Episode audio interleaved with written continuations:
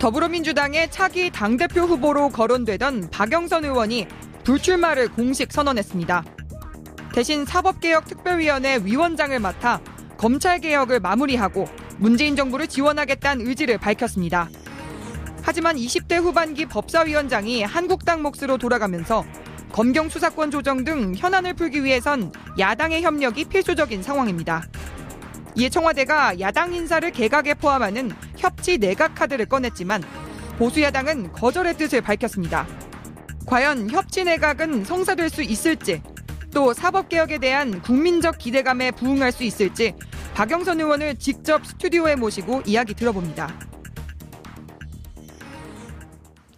서울 한낮 37도, 대구는 38도라고 하죠. 폭염이 장기화하고 있습니다. 날은 푹푹 찌는데 여의도 정치권엔 서늘한 눈물바람이 일렁이고 있습니다. 한 번도 상상해보지 않았던 노회찬 대표의 황망한 죽음 때문입니다. 평소 곁에서 자주 봤던 정치인들은 어, 남일 같지 않은 시선으로 그의 죽음을 애도하고 있습니다. 정치가 무엇이길래 그리 허망하게 떠나십니까? 여의도를 울리는 구슬픈 곡조입니다. 동료 정치인들은 안타깝게 떠나 보냈지만 그래도 남아서 또 싸워야 할 이슈는 산적한 상황입니다. 전임 정권이 쌓아놓은 수많은 적폐, 그 중에서 제일 심각한 적폐는 역시 사법 적폐 같습니다. 양승태 대법원장 시절 법원행정처는 최순실 등 일선 수사 정보를 직접 보고받았다는 것이고요. 심지어 일제강점기 강제징용 사건 재판을 연기하면서 해외 법관 자리를 거래하려고 한 정황까지 드러났습니다. 국회 사법개혁 추진위원회 위원장으로 유력한 박영선 의원 모셔서 자세한 말씀 들어보겠습니다. 어서 오십시오. 네, 안녕하세요. 네. 네. 어, 제가 앞에 오프닝에서도 말씀을 드렸는데, 에, 노회찬 대표 어, 너무 놀랐어요, 저는. 네, 사실. 저도 어제 잠을 잘 못 잤습니다. 아, 잠 주무셨어요? 저도 잠을 잘못 잤습니다. 네. 또 저하고는 이렇게 저렇게 또 인연이 좀 있습니다. 음. 그래서 어, 당은 달랐지만 음, 뭐 함께 뮤지컬도 보러 간 적도 있고요. 네. 또 특히 이제 제가 2014년도 원내대표 음. 했을 때 동작의 보궐선거가 있지 않았습니까? 네. 네. 그때 참 우여곡절 끝에 이제 노회찬 후보가 후보가 돼서 아, 제가 지원 유세도 같이 많이 다녔고, 어, 또 그리고 그 이후에 국회에서도 어, 이런저런 힘든 이슈가 있을 때 에, 서로가 이렇게 격려해주고 응원해주던 사이여서 아, 정말 너무 허망하다. 음. 그리고 이제 오늘 오전에 음, 조문을 갔다 왔는데 네. 심상정 의원이 제 손을 탁 붙들면서 너무 아까워. 음. 무슨 눈물을 보이더라고요. 근데 정말 아까운 분이 가셨죠. 음. 네. 근데 그 어떻습니까? 이 특검이요. 그러니까 네. 대단히 정치적인 데서 출발했다는 음. 비판이 초반부터 있지 않았습니까?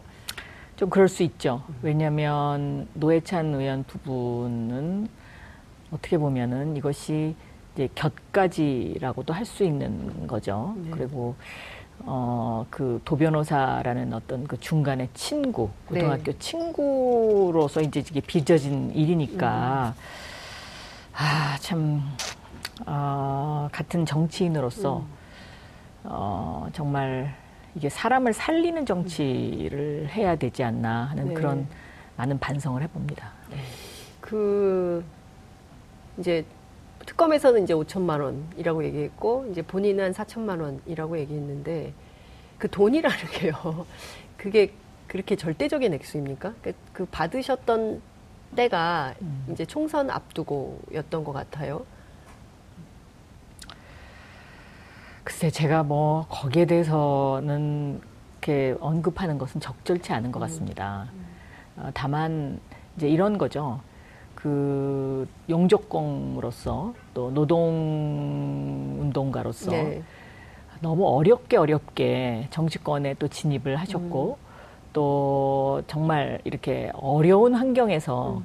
깨끗하게 정의롭게 정치를 해보려고 굉장히 애쓰셨던 음. 분이잖아요. 음. 그런 부분이 너무 안타까운 거죠. 음. 네. 그러니까요. 그러니까 뭐 어제 이제 수많은 댓글들이 음. 막 올라오고 있는데 많은 분들께서 지금에 있는 정치자금법을 좀 바꿔야 되는 거 아니냐. 그러니까 음. 지금 원외위원장들이라든가 아니면 돈 없는 사람이 정치하기 굉장히 네. 어렵게 만들어 놓은 어, 현역 위주의 이런 정치 구조를 좀 바꿔야 되는 거 아니냐라는 비판이 많더라고요.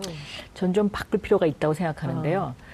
제가 정치권에 입문했던 2004년도 이제 그때가 노무현 대통령께서 어 정치 개혁, 그러니까 다시 말하면 돈 안 드는 정치를 위한 정치 개혁을 한 거죠. 예. 그래서 사실은 저 같은 사람이 지금까지 정치할 수 있었던 어떤 배경이기도 합니다. 그 전에는 정말로 정치권에서 이 검은 돈 거래가 굉장히 심했으니까요. 네.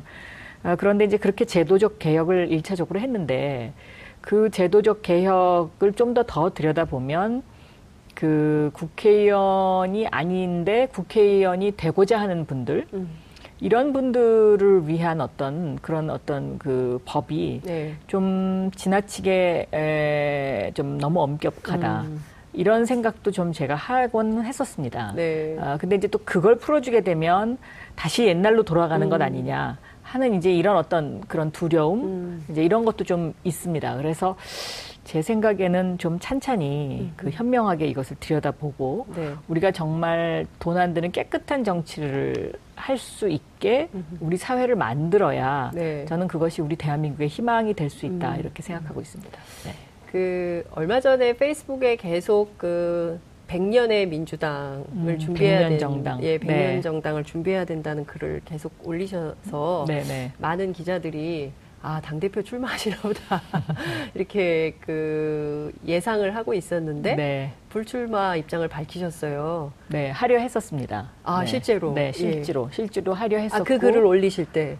네. 네, 네. 그리고 결심한 지는 오래되지 않았지만 네. 단기간에 예. 정말로 많은 사람들을 만났습니다. 아, 네. 그 많은 사람들을 통해서 어떤 이야기들이 수렴이 음. 됐던 겁니까? 그러니까 우리가 100년 정당으로 가기 위해서 무엇이 필요하냐? 네. 대부분의 사람들이 다 공정한 것을 원합니다. 네. 그러니까 기회가 골고루 주어지고 예. 또 과정이 공정하고 예. 또 결과가 정의로운 예. 이제 그런 것을 원하죠. 예. 근데 그것은 이제 결과적으로 공천 문제인데요. 음. 그럼 이 공천 문제를 가장 공정하게 할 수 있는 것은 무엇이냐? 저는 당 대표가 공천권을 내려놓는 것이다. 아. 라고 생각하고 예. 그 말씀을 드리려고 사실은 출마를 하려고 했었습니다. 아, 근데 왜, 왜 출마를 안 하기로 하셨습니까? 두 가지 이유가 있었는데요. 네. 음, 하나는 어 제가 이제 이번에 출마를 하면 당 대표가 될 수도 있고 안 될 수도 있습니다. 그런데 안 될 경우에는 이제 지금 말씀드린 것처럼 어떤 그런 어, 메시지, 네. 내가 하고 싶은 이야기를 남기는 그런 의미가 있죠. 그런데 지금 이제 당 돌아가는 상황을 보니까 저의 의도하고는 다르게 네. 에, 또 출마를 하게 되면 이렇게 갈라치기 하는 음. 그러니까 그게 이게 저는 굉장히 바람직하지 않다고 생각하거든요. 이제는 하나의 당으로 가야 100년 정당이 되는데 네. 또 그런 갈라치기 하는 어떤 그 속에 휘, 또 이렇게 그 소용돌이 속에 네. 들어가게 되면 본의 아니게 이제 또 음. 여러 가지 또 온갖 그 상처를 받게 되는 그런 경우가 있죠. 그래서 이제 그게 조금 이제 그건 뭐 우려가 됐지만 그거는 각오할 수 있는 부분이었다고 저는 생각합니다. 어, 그런데 이제 그, 어, 저한테 어, 이 사법개혁 특위위원장을 맡아주면 어떻겠냐는 이제 그런 제의가 있었던 것은 사실인데요. 예. 이 사법개혁 특위를 음. 맡아달라는 제안은 어디로부터 있었던 원내대표. 원내대표로부터. 네. 예. 예, 있었던 것은 사실인데요. 네. 제가 이제 이런 고민을 했습니다. 음. 이번에 당대표로 나가서 우리 당이 100년 정당으로 가기 위한 어떤 가치를 만드는 일, 이것도 굉장히 정- 중요한 일이고요. 또 하나는 사법개혁과 저하고는 좀 독특한 그 연관 관계가 있지 않습니까? 네. 왜냐하면 제 손으로 시작한 일이거든요. 네. 법사위 그러니까- 되게 오래 하셨잖아요. 네, 그래서 법사위 간사 시절에 네. 위원장 시절에 제가 한 일이 그 경찰은 검찰의 음. 명령에 복종하여야 네. 한다라는 이 명령 복종 조항을 삭제를 하고 그리고 수사 개시권을 부여하는 네. 검 이제 경찰에게 네. 그 일까지를 제가 했었습니다. 예. 그러고서 이제 지금까지 개혁이 안 된 거죠. 예. 근데 그 당시에 저하고 같이 이제 이것을 함께 했던 어, 그 당시에 한나라당 그 야, 그러니까 여당이고 저는 야당 네, 예, 야당 예. 의원 시절에 제가 이걸 예, 예, 했는데 예. 그 여당 측 간사는 그 후에 19대 국회에 출마를 못할 정도로 예. 압박이 굉장히 셌던 정말 어. 참 하기 힘든 일입니다 이게. 음. 근데 이것을 어떻게 보면 지금 마무리하는 단계에 와 있지 않습니까? 검경 수사권 조정. 네. 네. 그러니까 검경 수사권 조정 또 공수처, 공수처 설치, 설치, 이런 것들을 마무리하는 단계에 와 있기 때문에 음. 아 이것을 마무리만 할 수 있다면 네. 이것도 또한 굉장히 역사적으로 중요한 일이겠구나 음, 음, 음. 그런 생각을 하, 했었고요. 네. 또 대통령께서 가장 관심 있어 하시는 또 이 부분 중에 하나입니다. 이것이 사법개혁. 네, 예. 그러니까 공수처 설치와 예. 이 검경 수사권 조정. 예. 그래서 문재인 대통령의 성공을 위해서라면 음. 이 일을 완수하는 것도 저는 굉장히 큰 의미가 있다. 음. 그렇게 생각을 했습니다. 그렇군요. 네. 그 어찌 보면 약간 그, 그 타협의 산물? 아니, 그런 건 아닙니다. 왜냐하면 예. 그 그 원내대표가 이것을 제안하면서도 뭐 이것을 이거 뭐 이걸 하면 이거 이런 게 아니고요. 네. 저한테 사실은 자기 생각에는 이거를 해주면 참 좋겠는데 왜냐하면 이게 굉장히 중요한 것이고 또 명운이 걸려 있는 것이고 네. 이런 거라서 어좀 자 이렇게 같이 같이 좀 가, 보면 어떻겠냐 음. 이제 이런 제안이었고 전당대회가 더 중요하다고 생각하시면 전당대회에 나가시라 이런 이런 의미였습니다. 그렇기 때문에 무슨 예. 어떤 타협의 산물은 아니고요. 네. 제가 그냥 선택한 거죠. 예. 네. 자 그런데 워낙 중요한 이슈고 상황이기도 해요. 요새 연일 나오는 양승태 대법원장 시절의 사법농단 내용들을 보면 가히 충격적인 건데요. 이게 뭐 예. 조선일보 사돈까지 살펴가면서 음. 그 무슨 예 그것이 다 사실이라면 좀 심했다는 그렇죠. 생각이 많이 듭니다. 네. 그리고 이제 제가 법사위 간사 위원장 시절에 양승태 대법원장님께서 그 얼마만큼 네. 그 상고법원을 만들기를 원했는지는 제가 잘 압니다. 예. 그런데 그거 직접 만나기도 음, 하셨죠. 그럼요. 예. 네, 그럼요. 그리고 그거 상고법원이 왜 중요한지 저한테 설명도 많이 하셨고요. 그리고 저도 어, 설명을 들으면서 지금 우리나라 그 대법관 제도를 좀그 개선할 필요는 있겠다라는 네. 생각은 네. 했었습니다. 예. 왜냐하면 너무나 많은 사건들이 음. 대법원에서 네. 계류되고 있으니까요. 어, 그런데 이 상고법원을 만들어서 어, 어떤 그 법원을 개선하고 바꾸는 거하고 네. 이것을 대통령의 관심 사항으로 만들어서 거래하는 문제하고는 저는 네. 다르다고 생각합니다. 전혀 다른 네. 거죠. 그러니까 저는 네. 그 국회는 수많은 이해관계가 다 들어오는 곳이기 때문에 그 뭐 공익 로비가 됐든 뭐 사익을 위한 것이 됐든 로비가 다양하게 있을 수 있죠. 그래서 뭐 미국은 그 로비 제도도 그렇습니다. 있잖아요. 네, 네, 네. 그런데 그게 아니라 이것은 재판을 거래하고 네. 예, 그리고 음. 어쨌든 이 상고법원을 만들기 위해서 수많은 일종의 이제 공작에 해당하는 문건들이 음. 만들어진 것에 대해서는 이 법률적인 책임을 좀 지셔야 되지 않겠습니까? 그거는 이제 검찰의 수사를 좀 더 지켜봐야 되는 부분인데요. 네. 예를 들면 뭐 그 문건을 누가 만들었느냐, 네. 이제 이것도 하나의 그 판단의 잣대가 될 수 있을 음. 것이고요. 왜냐하면 뭐 그것이 대법원장의 지시에 의한 것인지, 아니면 또 밑에서 잘 보이기 위해서 네. 또 그런 문건을 만든 음. 건지, 아니면 또 그 문건이 실질적으로 실행이 됐는지. 음. 이런 부분은 좀 더더 더, 어, 면밀하게 들여다봐야 음. 되는 일인데, 에, 저도 굉장히 어, 충격. 적이다라고 음. 생각했습니다. 그, 네. 그 지금 내, 나온 내용을 보면 법원 행정처에서 음. 국회의원들을 성향별로 분리해서 음. 하고 그 다음에 특히 이제 국회 법사위의 경우에는 뭐 술 취한 법사위원이 전화하면 막 그 운전해주러 가기도 했다는 거고요. 그러니까 뭐 여러 가지 지금 나오는 내용을 보면 도대체 우리 법원이 이 정도 수준이었나 소위 얘기하는 네. 정말 수재들이 가는 그렇습니다. 곳이지 않습니까? 네. 그, 런 분들이 이렇게 일종의 범죄 행위에 해당하는 것에 어, 가담을 했단 말이야. 이런 국민적 충격이 굉장히 큰 것 같습니다. 예, 네. 그렇습니다. 그러니까 개인적으로는 네. 좀 어떠세요? 이렇게 로비의 대상이었다라는. 음, 저도 이제 어떻게 보면은 그런 대상이... 대상 중에 한 명인데요. 예. 뭐 저는 와서 그런 어떤 자신들의 그 입장이나 의견을 설명하는 것 그거는 또 있을 수 있는 일이고 네. 또 저도 그것을 충분히 들어야 되는 그렇죠. 입장이고 그런데 뭐 이렇게 음모적으로까지 이렇게까지 할 줄은 저는 몰랐습니다. 네. 아. 네.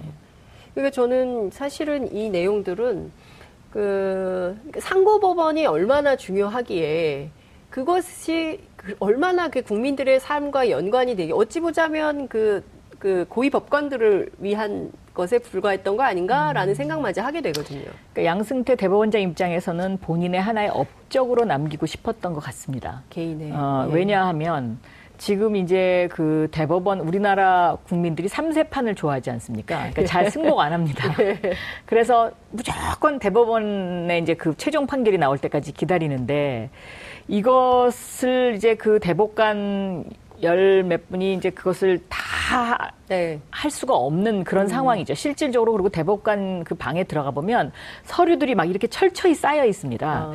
근데 그런 어떤 현실적인 것을 좀 개선해 보겠다라는 네. 이제 그런 어떤 강한 의지. 음. 그러니까 긍정적으로 생각하면 그런 것이고요. 네. 어, 좀 이것을 부정적으로 생각한다 그러면 이런 상고법원을 만들려면 실질적으로 네. 해야 되는 로비는 국회에다 해야지. 네. 이것을 왜 대통령 청와대에다 합니까? 네. 왜냐하면 법은 국회에서 고쳐지는 그렇죠. 거거든요. 그러니까 국민에 대한 설득 작업을 더 열심히 해, 해야 음. 되는 그런 노력을 더 기울였어야 되는데 네. 그 일은 좀 뒤로 돌리고 청와대와 이것을 거래를 했다. 이것은 저는 잘못됐다라고 생각합니다. 그런데 우병우 수석은 왜 그렇게 상고법원에 반대했던 거예요? 이게 일종의 네. 그러니까 이제 검찰과 네. 그 법원의 파워 게임이죠. 네. 그러니까 이제 그 똑같이 그 사법고시를 합격해서 네. 어, 검찰로 가고 판사로 가고 네. 이러지 않습니까? 그리고 나서 보면 이제 길이 이제 완전히 달라지는데요. 음. 이 달라진 그 두 길의 상고법원을 만들게 되면 그 검찰의 어떤 그 hierarchy, 그러니까는 네. 그 어, 대검찰, 대, 그러니까 검찰도 왜 대검찰청 이렇게 붙이잖아요. 네. 이 대, 대자가 왜 붙은 거냐면요. 네. 대법원이라는 것 때문에 그렇습니다. 맞추는 겁니까? 그렇습니다. 그러니까 그냥 검찰청 이러면 되는데 네, 그러니까요. 그 대검 네. 이렇게 되잖아요. 네. 그러니까 일종의 우리는 우리가 판사한테 밀릴 게 뭐가 있냐? 어? 그래서 우리도 판사가 뭘 하면 검찰도 뭘 해야 됩니다. 네. 예산도 똑같아요. 예산도 판사, 그러니까 예를 들면 법원을 하나 지으면요. 네. 그 검찰청도 똑같이, 똑같이 하나를 뭘 지어야 됩니다. 이런 식으로 이제 경쟁을 하는 그런 예. 관계에 있습니다. 그래서 예. 그런 부분도 저는 좀 고쳐져야 되는 부분이라 이렇게 아니 생각합니다. 이렇게 동등하고 대등한 관계를 주장했던 검찰은 이 사법농단 사태에 대해서는 왜 이렇게 수사를 적극적으로 안 하는 겁니까? 그리고 또 법원에서 계속 영장을 기각하고 있지 않습니까? 그것도 저는 문제들을 일종의 어, 서로 예. 법원과 검찰의 어떤 그 권력 싸움이다라고 생각합니다. 음. 서로 갖고 있는 어떤 사법적 권력을 네. 지금 서로 부딪히고 있는 거죠. 음. 네. 자, 그렇다면 그 사개 특위에서 이런 문제까지 포함해서 사법부 개혁을 좀 음. 해야 되지 않겠습니까? 검경 수사권 조정 어, 해야 되는데요. 고위공직자 비리 수사처를 넘어서 이렇게 국민들이 보기엔 지금 다 현관들이거든요. 그 지금 지방법원장들 그리고 그 선임 부장판사들이 사실상 양승태 대법원장 시절에 어, 부역했던 분들이지 않습니까? 그렇다면 저는 그래요. 이런 상황이면 스스로 좀 내려놓고 음. 뭐 이런 모습도 있어야 되는데 그건 쉽지 않을 겁니다. 근데 어쨌든 해야 되는데 네. 해야 될 일이 너무 많기 때문에 저는 거기까지 이번 사법개혁 특위가 네. 어, 주어진 임무라고는 생각하지 않고요. 네. 이번 사법개혁 특위가 공수처법 네. 그리고 검경수사권 조정 네. 이두 가지만 해도 음. 엄청난 역사적인 그 큰 발전과 음. 그 진보가 있다 이렇게 저는 생각합니다. 네. 근데 이제 그 검경 수사권 조정 공수처법 국민들은 그냥 아 뭐 지난번에 그 정부가 발표했으니까 뭐 음. 뭐 그대로 되겠거니 하지만 실제로 아, 들어가 보면 아닙니다, 어마어마하죠. 예. 그게 아니고요. 예.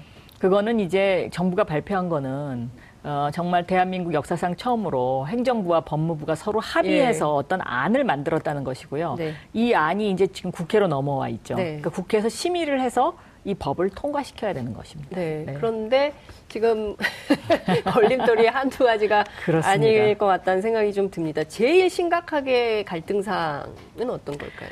저는 오히려 검, 그러니까 공수처는 어떤 네. 이제 새로운 하나의 틀을 그렇죠. 만드는 거기 때문에 이제 그 수사 대상 범위를 어떻게 할 것이냐 이 음. 문제만 합의만 되면 저는 어, 어느 정도의 틀을 만들 수 있다고 생각하는데 이 검경 수사권 조정 부분에 있어서 아직까지도 검찰이 그 내려놓고 싶지 않은 부분이 너무 많기 때문에 음. 이 부분이 좀 쉽지 않을 거다 이렇게 저는 생각하고 있습니다. 그런데요. 사실 기소독점주의도 그렇고 그리고 검찰 비대화 문제가 너무 심각하게 얘기가 됐었지 않습니까? 근데 이번에 보면 징계도 또 하게 돼요. 경찰에 대해서. 그런 것 때문에 또 경찰도 반발하고 네. 있고 이, 런 상황인 것인데요. 여기도 법원이 청사 하나 지으면 검찰청도 뭘 하나 지어야 되는 것처럼 네. 검찰과 경찰이 좀 동등한 관계로 바뀌어야 되는 것은 아닐까요? 저는 동등한 관계라기보다는요 네. 서로 견제와 균형을 견제와 균형. 하는 관계로 음. 어, 가는 것이 맞다. 그러니까 경찰이 한 수사가 제대로 됐는지를 네. 검찰은 기소권을 통해서 음흠. 기소를 하든지 말든지를 결정하는 것이고요. 그렇죠.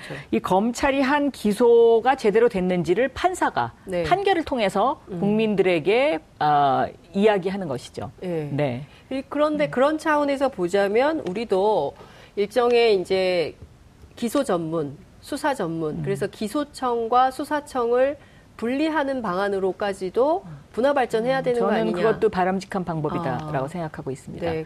네. 그렇게까지 가는데 자유한국당이나 다른 정당들도 합의를 해줄까요?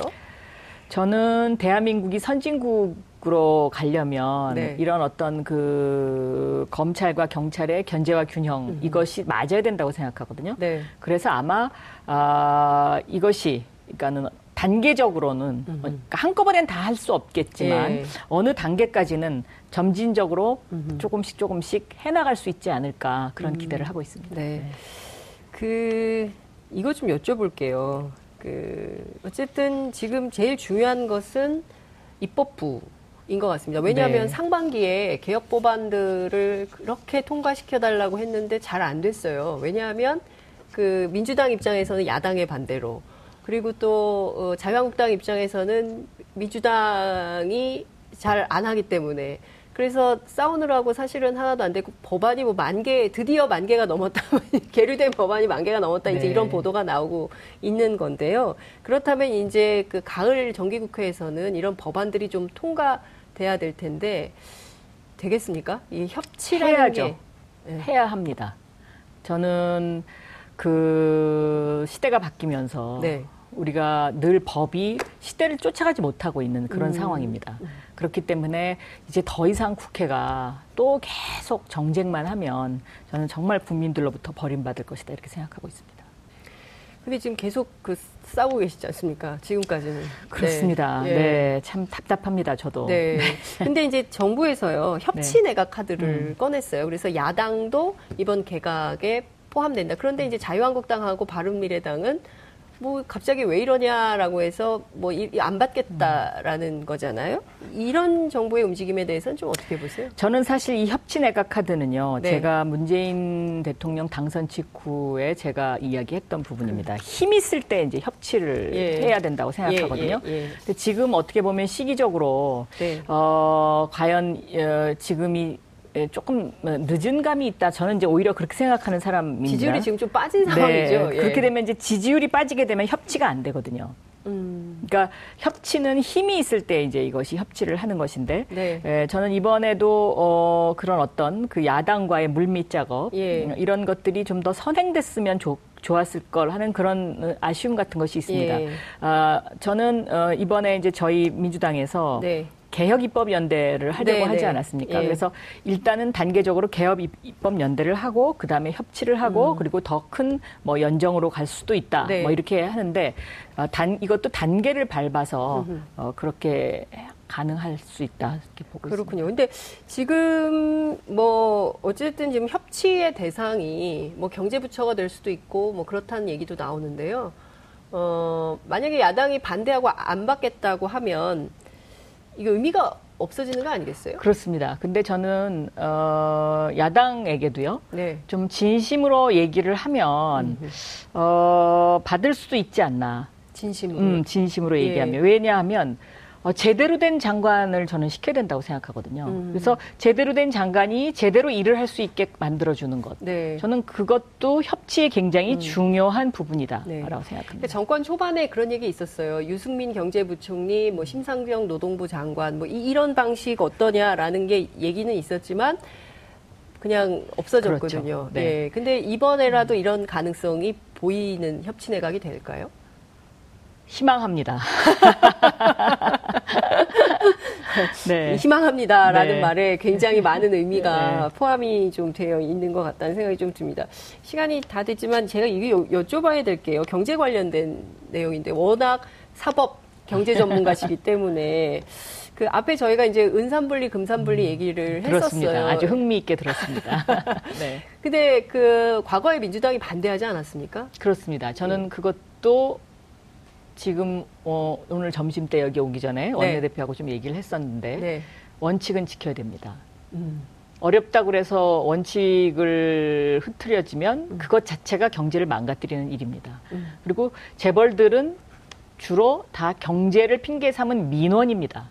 그러니까 음. 민원을 들어줘서는 안 된다고 저는 생각합니다. 음. 아까 이 자리에 앉으신 네, 분이 네. 설명을 참 잘하시던데요. 음. 그 한겨레 신문이. 네. 어, 그 은산 분리를 무너뜨리는 것, 네. 은산 분리를 무너뜨리면은 사실은 이게 경제의 틀이 흔들리는 예. 거거든요. 근데 인터넷 뱅킹을 강화하기 위해서 은산 분리를 무너뜨린다? 이것은 저는 받아들이기 조금 힘듭니다. 네. 네. 그런데 지금 최종구 금융위원장 그리고 또 당에서도 음. 그런 입장이 나온 거 아닙니까? 은산분리 당에서는 아직까지 논의가 예. 깨끗하게 종결되거나 또 이것에 대한 심도 깊은 논의가 있었. 개별적으로 의원님들 어, 뭐 말씀하시던데요. 그, 그, 입지는 않았습니다. 예. 전체적으로. 예. 어, 그런데 저는 이 부분에 있어서는 분명히 원칙을 지켜야 된다는 입장을 고수할 것이고요. 음. 최종구 금융위원장에게도 저는 네. 좀 단단하게 금융위를 이끌어줬으면 하는 그런 바램을 갖고 있습니다. 은산분립 난 반댈세. 맞습니까? 네. 아, 은산분리 난 반댈세 말씀해 주셨습니다. 왜냐하면 은산분리를 예. 한다고 해서 경제가 살아나고 하는 그런 문제하고는 연관이 없는 것이고요. 일자리 안 늘어납니까? 그거 일자리하고도 별로 상관이, 없습니다. 상관이 없습니다. 그런데 이거 왜 하겠다는 이거는 겁니까? 그 해당 기업들의 민원입니다. 삼성의 민원입니까? 꼭 삼성의 민원이라고 예. 볼 수는 없지만 이거는 해당 기업들의 민원이고요. 네. 이것을 은산분리를 터놓으면 사실상 지금 재벌의 3세, 4세들이 할 일이 없지 않습니까? 음. 또 이쪽으로 침투할 것입니다. 침투하게 음. 되면 그동안에 애써서 혼자서 네. 많이 키워놨던 작은 부티크 은행들이 다 또 망하게 되죠. 그렇게 되면 우리는 다시 카카오톡이나 네이버 같은 새로운 신생 기업을 만들기가 굉장히 힘들어집니다. 네. 알겠습니다. 아, 오늘 시간이 다 돼가지고 아쉬운데요. 경제 네. 관련해서는 한 번 다시 네. 모셔서 말씀 저도 할 말이 많습니다. 알겠습니다. 오늘 말씀 여기까지 듣겠습니다. 네, 고맙습니다. 네. 7월 24일 화요일 장윤선의 이슈파이터 여기서 마무리하겠습니다. 저는 내일 다시 찾아뵙겠습니다. 고맙습니다.